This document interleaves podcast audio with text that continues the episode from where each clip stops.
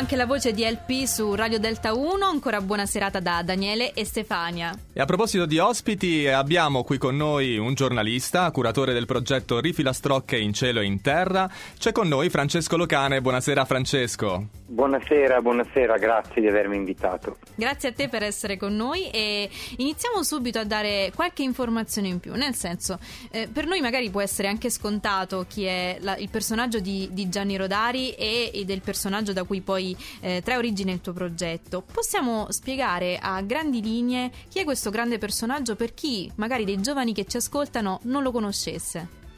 È difficile raccontare Rodari a grandi linee perché Rodari allo stesso tempo è stato un partigiano, è un giornalista, eh, un pedagogo, eh, un uh, scrittore per l'infanzia, uno scrittore teatrale, un militante del Partito Comunista e tutti questi, questi aspetti di Rodari sono ugualmente importanti per quanto riguarda poi quella che è la sua produzione, cioè quello che è rimasto a noi.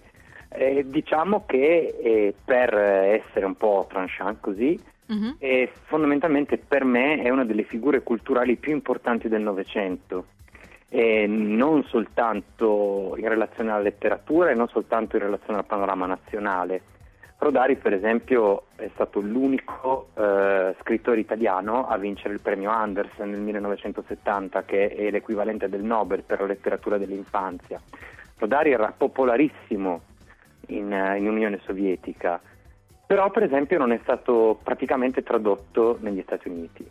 Quindi insomma è un personaggio veramente, veramente cardine secondo me che andrebbe costantemente coltivato, studiato e magari anche applicato perché parlando di pedagogia ha veramente eh, rivoluzionato il modo in cui alcuni maestri hanno, e maestre hanno deciso di eh, così, rivolgersi ai bambini. D'altro canto però eh, le contraddizioni di Rodari non è mai stato chiamato dal Ministero della Pubblica Istruzione in maniera ufficiale per per esempio istruire i maestri. Eh, Francesco, voi lo celebrate in una maniera straordinaria perché nel centenario della sua nascita avete fatto quest'album Rifila Strocche in cielo e in terra che è un tributo davvero, davvero interessante che coinvolge eh, tanti artisti, è così? Sì, il tributo è a Rodari, eh, ma è anche a un disco di Lucia e Virgilio che si chiama Filastrocca in cielo in terra di Gianni Rodari. E Lucia e Virgilio, Lucia Mannucci e Virgilio Savona non sono altro che il marito e moglie del quartetto Cetra. Uh-huh. Sì. E praticamente nei primi anni 70 avevano deciso di mettere in musica alcuni componimenti delle Filastrocche in cielo in terra usciti nel 1960, la prima pubblicazione di Rodari per Einaudi.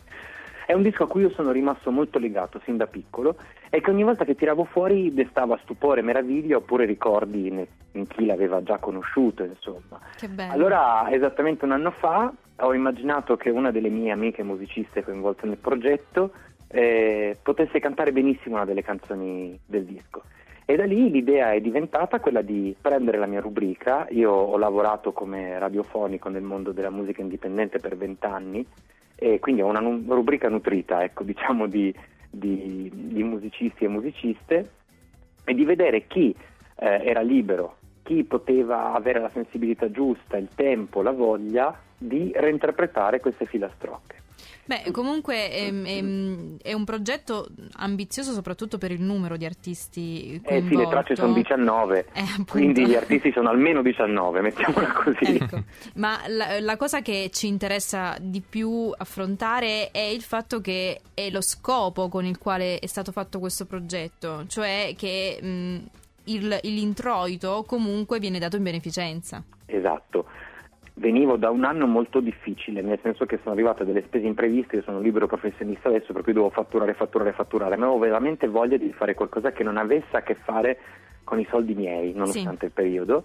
E allora eh, con i musicisti abbiamo preso una serie di decisioni in maniera collegiale, cioè una volta scelti i musicisti ho proposto loro il nome del uh-huh. disco di Filastrocca in cielo in terra e anche il beneficiario che è venuto fuori da uno dei musicisti che è con i bambini, un'impresa sociale che si occupa di gestire il fondo per il recupero dei, dei minori, il recupero scolastico dei minori e della povertà educativa minorile. Quindi ci sembrava una cosa particolarmente vicina allo spirito di Rodario. Insomma. Francesco, un, davvero, davvero, una bella cosa, un bel progetto. Ecco, dove lo possiamo trovare? So che è disponibile eh, su una piattaforma quest'album.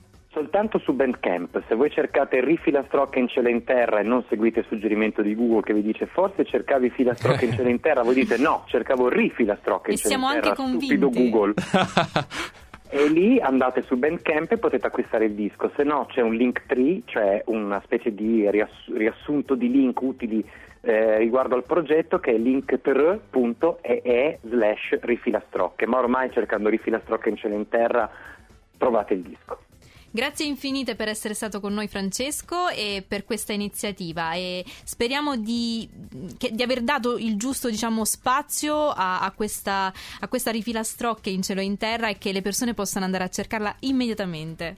Grazie mille a voi. Grazie, buona ciao serata. Francesco, ciao. Buona serata, ciao.